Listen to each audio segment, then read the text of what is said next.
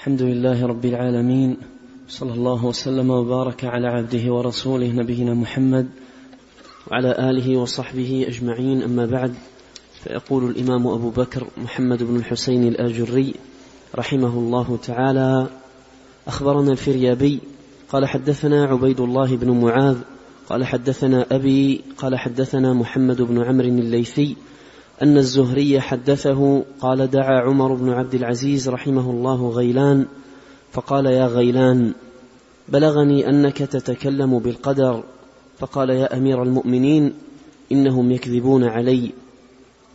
فقال يا غيلان اقرأ أول ياسين فقرأ ياسين والقرآن الحكيم حتى أتى انا جعلنا في اعناقهم اغلالا فهي إلى الاذقان فهم مقمحون وجعلنا من بين ايديهم سدا ومن خلفهم سدا فاغشيناهم فهم لا يبصرون وسواء عليهم اانذرتهم ام لم تنذرهم لا يؤمنون فقال غيلان والله يا امير المؤمنين لكاني لم اقراها قط قبل اليوم أشهدك يا أمير المؤمنين أني تائب مما كنت أقول.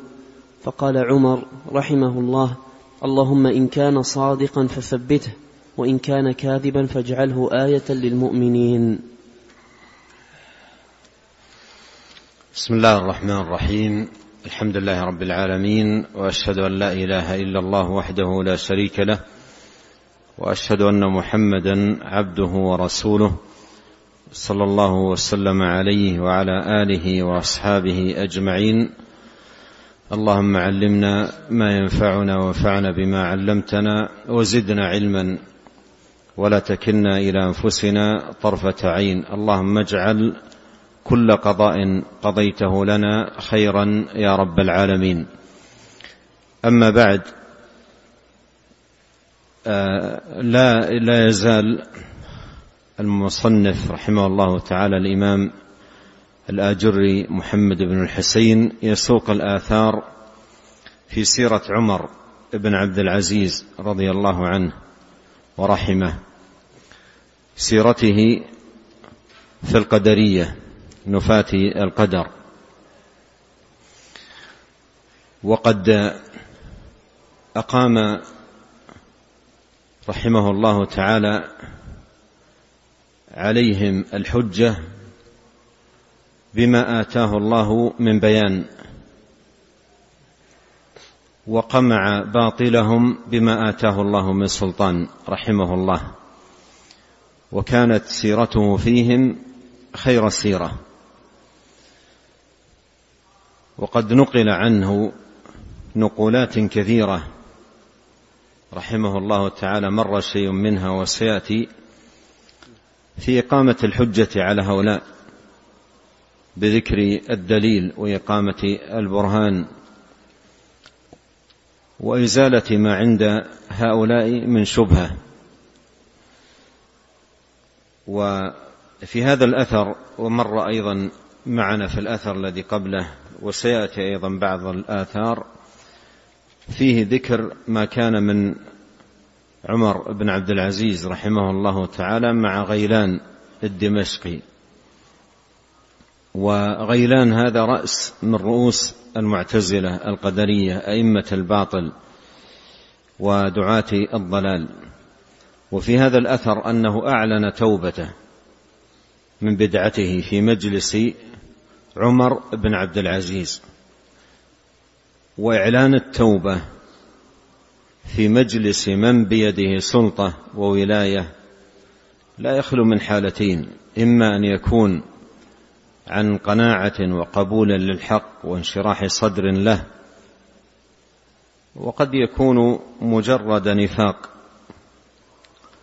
مجرد نفاق لهيبة السلطان وقوته. فيعلن التوبة لا عن قناعة وقبول للحق ودراية وانشراح صدر له وإنما يعلنها من أجل هيبة السلطان والخوف منه. في هذا الأثر أن عمر بن عبد العزيز رحمه الله دعا غيلان الدمشقي وقال له بلغني أنك تتكلم بالقدر. أي نفيا له فهو من من نفاة القدر. فقال يا أمير المؤمنين إنهم يكذبون علي. إنهم يكذبون علي. أي من نقلوا لك ذلك. فقال يا غيلان اقرأ أول ياسين. فقرأ ياسين والقرآن الحكيم حتى أتى انا جعلنا في اعناقهم اغلالا فهي إلى الاذقان فهم مقمحون وجعلنا من بين ايديهم سدا ومن خلفهم سدا فاغشيناهم فهم لا يبصرون وسواء عليهم اانذرتهم ام لم تنذرهم لا يؤمنون والآية بينه تمام البيان في ثبوت القدر وان الهدايه بيد الله سبحانه وتعالى وانه جل في علاه يجعل من يشاء على صراط مستقيم ويضل من يشاء عن سواء السبيل. يهدي من يشاء ويضل من يشاء. فقال غيلان والله يا أمير المؤمنين لكأني لم أقرأها قط قبل اليوم. لكأني لم أقرأها قط قبل اليوم. أشهدك يا أمير المؤمنين أني تائب مما كنت أقول. هذه التوبة كما قدمت. التوبة منه ومن أمثاله في مجلس السلطان لا تخلو من حالتين إما أن تكون عن آه، قناعة وانشراح صدر وقبول للحق وقد تكون مجرد آه، إعلان في ظاهر الأمر آه، خوفا من السلطان. وهيبة من السلطان. قال أشهدك يا أمير المؤمنين إني تائب, أني تائب مما كنت أقول. فقال عمر اللهم إن كان صادقا فثبته. إن كان صادقا أي فيما أعلنه من توبة. وقول عمر إن كان صادقا هذا يفيد ما أشرت إليه قبل قليل وهو أن التوبة في مجلس السلطان لا تخلو من حالتين إما أن تكون عن صدق توبة عن صدق أو توبة عن نفاق. واحدة منهما. إما توبة عن صدق صدق من قلبه أو توبة عن نفاق. توبة النفاق هي إظهار التوبة دون انشراح صدر بها. هذه توبة النفاق. توبة النفاق يعلن التوبة لكن الصدر غير غير تائب والقلب غير تائب وإنما يعلنها من أجل هيبة السلطان. فقال إن كان صادقا فثبته وإن كان كاذبا أي فيما أظهره من توبة وهو يبطن خلاف ذلك فاجعله آية للمؤمنين. فاجعله آية للمؤمنين.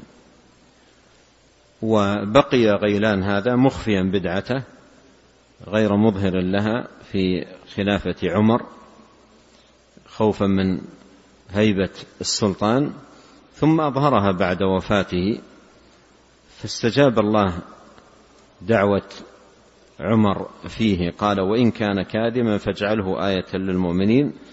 فأظهر بدعته كما تقدم في الأثر الذي قبله بعد وفاة عمر فبعث إليه هشام فقطع يده فمر به رجل والذباب على يده فقال يا غيلان هذا قضاء وقدر؟ قال كذبت لعمر الله ما هذا قضاء ولا قدر؟ فبعث إليه هشام فصلبه فبعث إليه هشام فصلبه وصلب هشام بن عبد الملك له.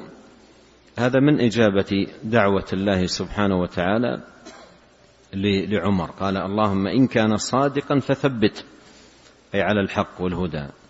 وإن كان كاذبا فاجعله آية للمؤمنين. نعم. وأيضا من من فوائد من فوائد هذه القصة وهذا حقيقة لا بد أن ننتبه له أن أهل البدع ورؤوس أهل البدع منهم من يحفظ القرآن منهم من يحفظ السور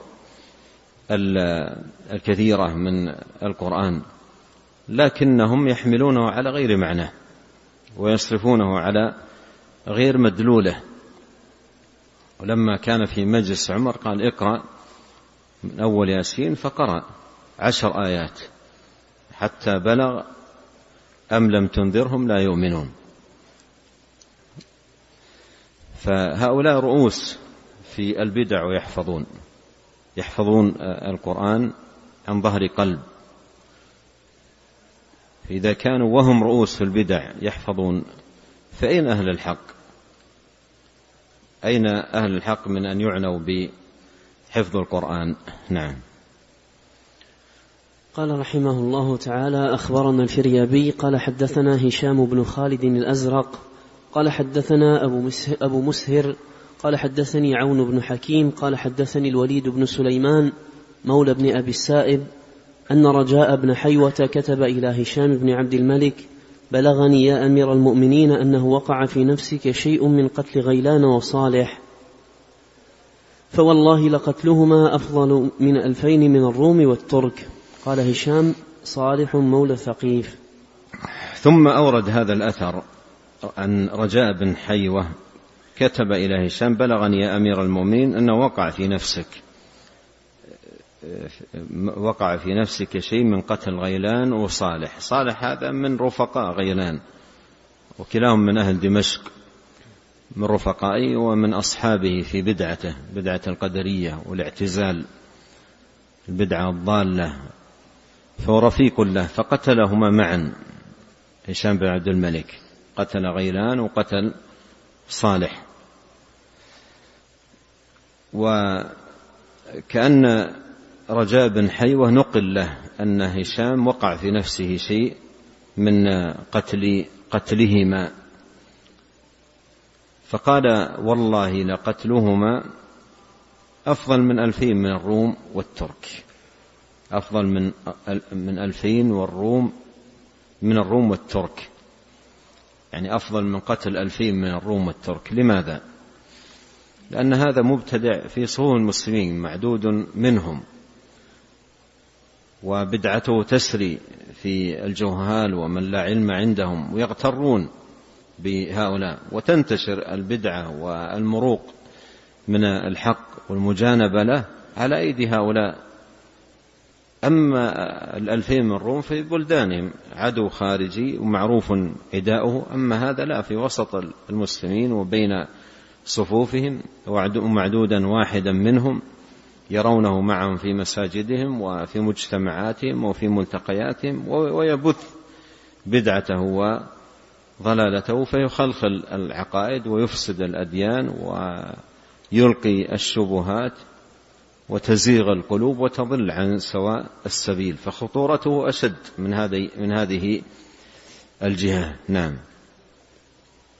قال رحمه الله تعالى وأخبرنا الفريابي قال حدثنا عبد الله بن أبي سعيد قال حدثنا الهيثم بن خارجة قال حدثنا عبد الله بن سالم الأشعري حمصي عن إبراهيم بن أبي عبلة قال كنت عند عبادة بن نسي فأتاه رجل فأخبره أن أمير المؤمنين هشاما قطع يد غيلان ولسانه وصلبه فقال له حقا ما تقول؟ قال نعم. قال أصاب والله السنة والقضية ولأكتبن إلى أمير المؤمنين فلأحسنن له فلا أحسن. فلأحسنن له ما صنع. نعم هنا أيضا هو بمعنى الذي قبله يعني لما قتل هشام غيلان الدمشقي وصلبه حتى يكون عبرة ويكون في ذلك قطعا لفساد هؤلاء آه، كاتبه من كاتبه من أهل السنة تأييدا له وتحسينا لهذا الفعل. وحتى لا يبقى في نفسه حرج مما حصل لأن في هذا الأمر قضاء لبدعة خطير أمرها وعظيم شرها.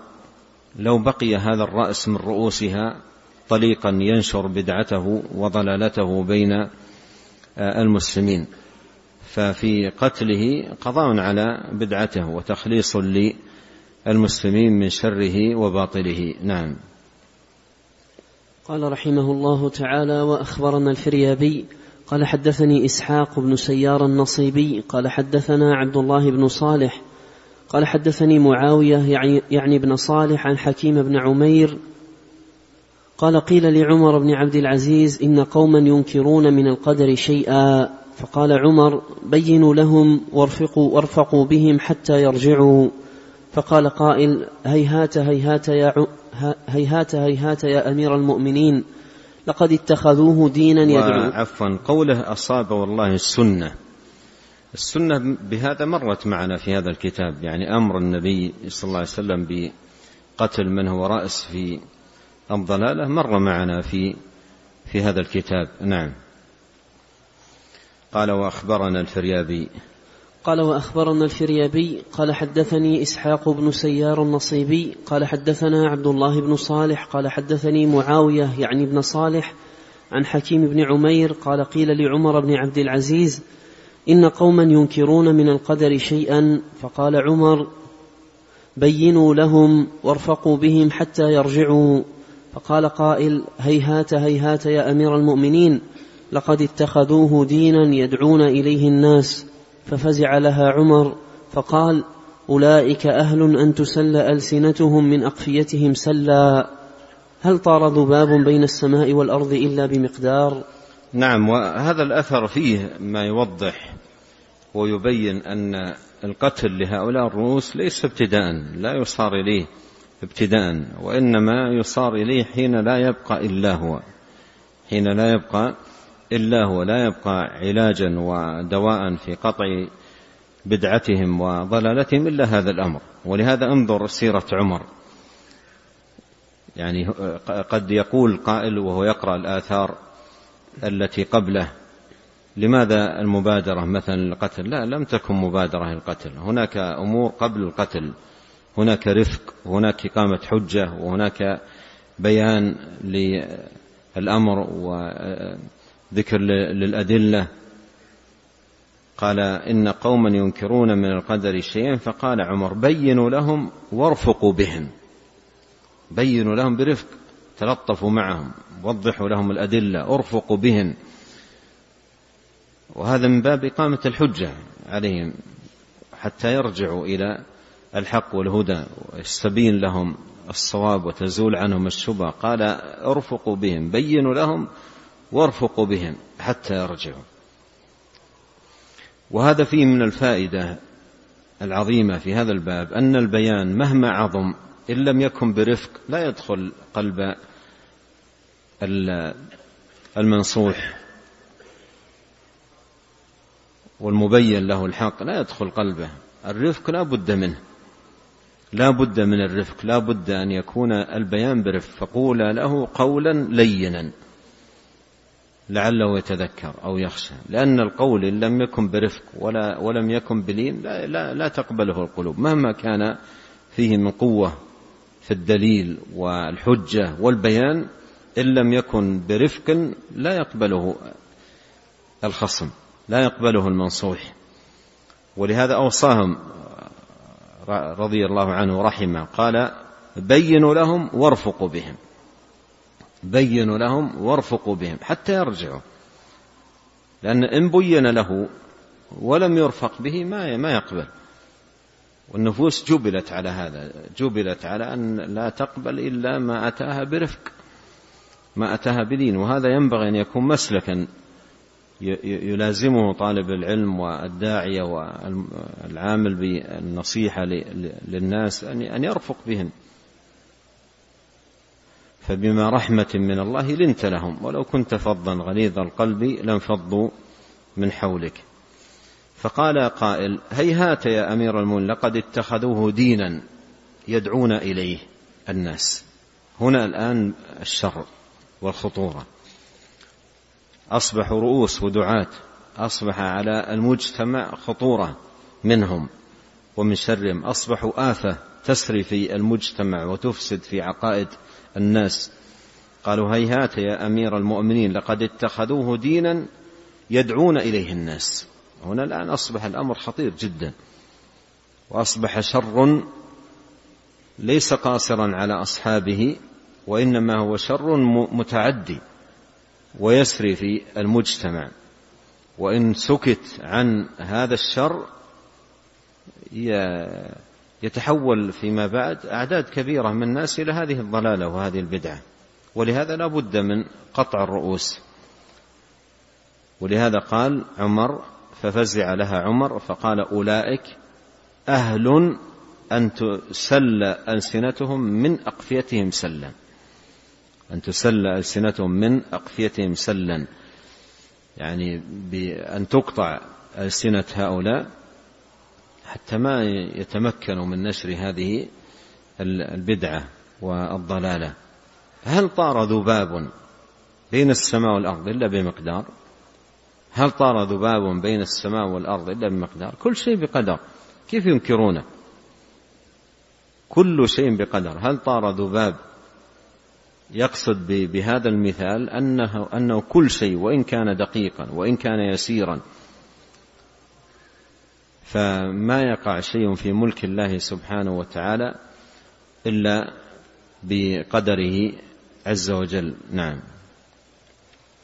قال رحمه الله تعالى أخبرنا الفريابي قال حدثنا محمد بن مصفى قال حدثنا بقية بن الوليد قال حدثني أرطاءة بن المنذر قال حدثني حكيم بن عمير قال قيل لي قال قيل لعمر بن عبد العزيز فذكر الحديث نحوا منه نعم. قال وأخبرنا الفريابي قال حدثنا أبو بكر بن أبي شيبة قال حدثنا عبد الله بن إدريس عن عمر بن ذر قال قال عمر بن عبد العزيز رحمه الله لو أراد الله تعالى ألا يعصى ما خلق إبليس وهو رأس الخطيئة نعم هذا الأثر سبق أن أن مر ويروى أيضا مرفوعا. لو أراد الله تعالى ألا يعصى ما خلق إبليس. ما خلق إبليس وهو رأس الخطيئة. ورأس الخطيئة. رأس الخطيئة يعني منبع الشر. منبع الشر وأساس الفساد ومصدره. نعم.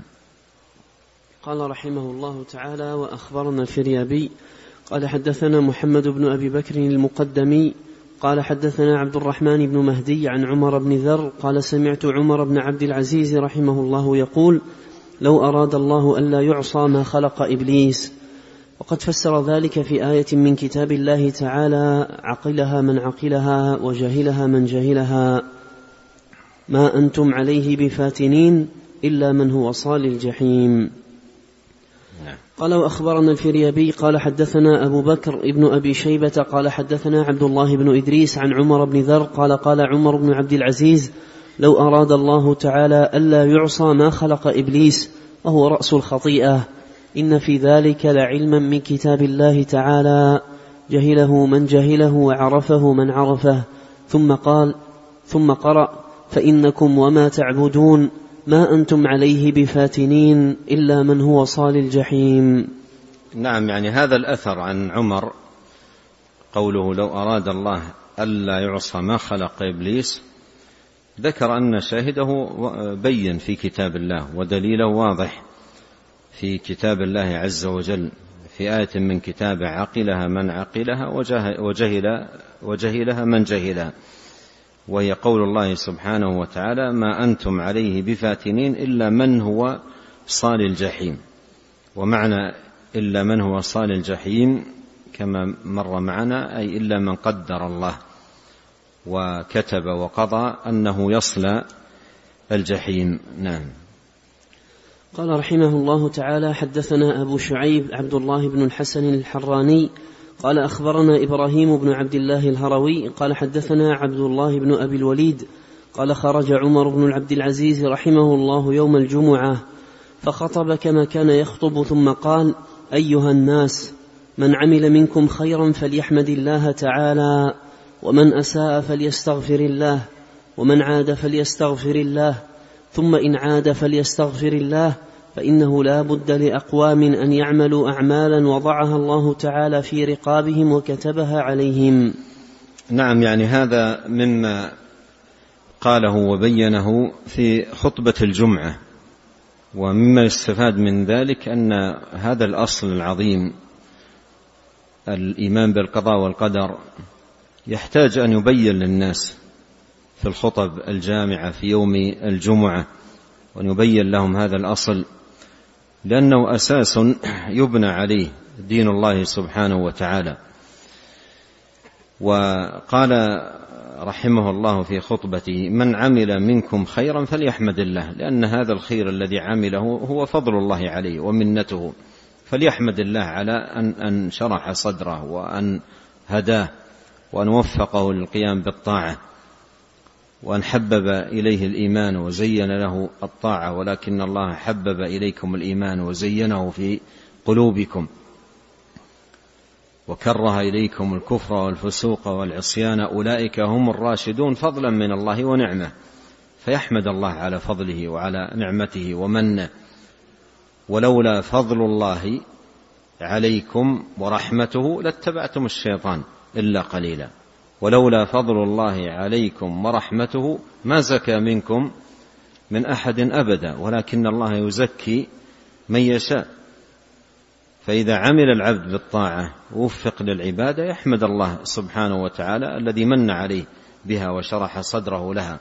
وإذا وقع في المعصية فليستغفر الله وإن عاد للمعصية فليستغفر الله وإن عاد فليستغفر الله. وليعلم أن الأمور بقضاء وقدر فيفزع إلى الله سبحانه وتعالى بالإستغفار والتوبة. وأيضا سؤال الله الهداية. العاصي والذي تتكرر منه المعصية يلجأ إلى الله بالاستغفار مما وقع وسؤال الله سبحانه وتعالى الهداية. وإذا وفق للتوبة يسأل الله الثبات على التوبة لأن الأمر بيد الله. الأمر بيد الله سبحانه وتعالى والفضل فضل الله يؤتيه من يشاء. فيقول ومن أساء فليستغفر الله ومن عاد فليستغفر الله ثم إن عاد فليستغفر الله. يعني ليكن دائما مقبلا على الله بالتوبة والإنابة والاستغفار وأيضا يضاف إلى ذلك سؤال الله سبحانه وتعالى الهداية والثبات على الحق والهدى. فإنه لا بد لأقوام أن يعملوا أعمالا وضعها الله في رقابهم وكتبها عليهم. وهذا أيضا يتضمن هذا يتضمن فائدة مهمة تستفاد من هذا الأثر وهي أنه لا يجوز أن يحتج على آه، المعاصي بالقدر. يحتج على المعاصي بالقدر بل يستغفر. إذا وقع في المعصية وهي مكتوبة ما يحتج بالقدر. قال استغفر الله وإذا وقعت أخرى استغفر الله. هذا ذنبك وخطيئتك تب إلى الله سبحانه وتعالى منها وارجع إليه. قال وإذا عاد يستغفر ثم إذا عاد يستغفر لأن هذا ذنب وقع فيه العبد فلا يحتج بالقدر على المعاصي والمعايب بل يتوب منها ويستغفر آه، وينيب إلى ربه سبحانه وتعالى. نعم. قال رحمه الله تعالى أخبرنا الفريابي قال حدثنا عبد الرحمن بن إبراهيم قال حدثنا الوليد قال سمعت ابن جريج يقول قال عمر بن عبد العزيز لو أراد الله ألا يعصى ما خلق إبليس. نعم. قال وأخبرنا الفريابي قال حدثنا محمد بن العلاء قال حدثنا ابن إدريس عن عمر بن ذر قال, قد قال قدمنا على عمر بن عبد العزيز خمسة موسى بن موسى بن أبي كثير ودثار النهدي ويزيد الفقير والصلت بن, بهرام وعمر بن ذر فقال إن كان أمركم واحدا فليتكلم متكلمكم. فتكلم موسى بن أبي كثير وكان أخوف ما يتخوف عليه. إن كان أمركم واحدا فليتكلم متكلمكم هذا ضبط المجلس حتى ما يصبح الأمر متشعث وكل يتكلم. هذا في ضبط للمجلس. إذا جاءوا جماعة إلى مجلس في أمر واحد لو أصبح كل يتكلم ما ينضبط. ما ينضبط. يعني مثل لو جاءوا جماعة عندهم مشكلة معينة. ضبط المجلس يكون بهذه الطريقة يتكلم متكلمكم ويصبح الكلام عنده فقط. يعرض الأمر ولا يتدخل الآخرون لأن هذا يعني يؤدي إلى عدم عدم انضباط نعم انضباط الكلام وانضباط المجلس. قال إن كان أمركم واحدا فليتكلم متكلمكم. نعم. قال فتكلم موسى بن أبي كثير وكان اخوف ما يتخوف عليه أن يكون عرض بشيء من أمر القدر. قال فعرض له عمر فحمد الله تعالى وأثنى عليه. ثم قال لو أراد الله تعالى ألا يعصى ما خلق إبليس وهو رأس الخطيئة وإن في ذلك لعلما من كتاب الله. علمه من علمه وجاهله من جهله ثم تلا هذه الآية فإنكم وما تعبدون ما أنتم عليه بفاتنين إلا من هو صال الجحيم. ثم قال لو أراد الله تعالى حمل خلقه من حقه على قدر عظمته لم يطق ذلك أرض ولا سماء ولا ماء ولا جبل ولكنه رضي من عباده بالتخفيف. نعم وهذا الأثر فيه أن عمر رضي الله عنه لما علم من حالهم أو من حال بعضهم أن أن عنده شيء في في هذا الباب من أمر القدر بين الأمر بين الأمر وأقام الحجة بذكر الدليل رحمه الله تعالى أورد قول الله عز وجل فإنكم وما تعبدون ما أنتم عليه بفاتنين إلا من هو صال الجحيم. يعني ما ما يمكن أن أن أن تقع فتنة إلا لمن قدر وقضي أن يكون من المفتونين. فإن الأمور كلها بقضاء وقدر. ثم قال رحمه الله لو أراد الله تعالى حمل خلقه من حقه على قدر عظمته. حمل خلقه من حقه على قدر عظمته. لم يطق ذلك أرض ولا سماء ولا ماء ولا جبل. الأمر أعظم من ذلك. ولكنه سبحانه وتعالى رضي من عباده بالتخفيف. وهذا فضل الله. رضي من عباده بالتخفيف يسر عليهم. ومن من قصر منهم وتاب إلى الله قبل تقصيره قبل تقصيره حتى والله ثم والله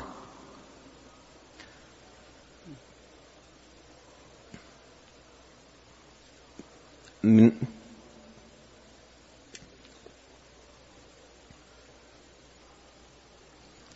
من أعجب ما يكون في في هذا الباب من أعجب ما يكون في هذا الباب أن المرء يسرف في حق الله عز وجل حياته كلها يمضي الستين والسبعين سنة وهو مسرف ومضيع لحق الله عز وجل ثم يتوب إلى الله فيقبل منه توبته مع عظم إسرافه في حياته كلها في حق الله.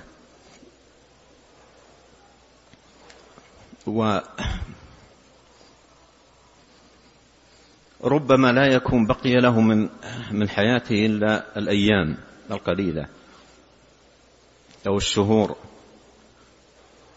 ولا تكون توبته ورجوعه إلى الله إلا في الشهر والشهرين من حياته كلها. من حياته كلها ويقبل الله منه رضي من عباده سبحانه.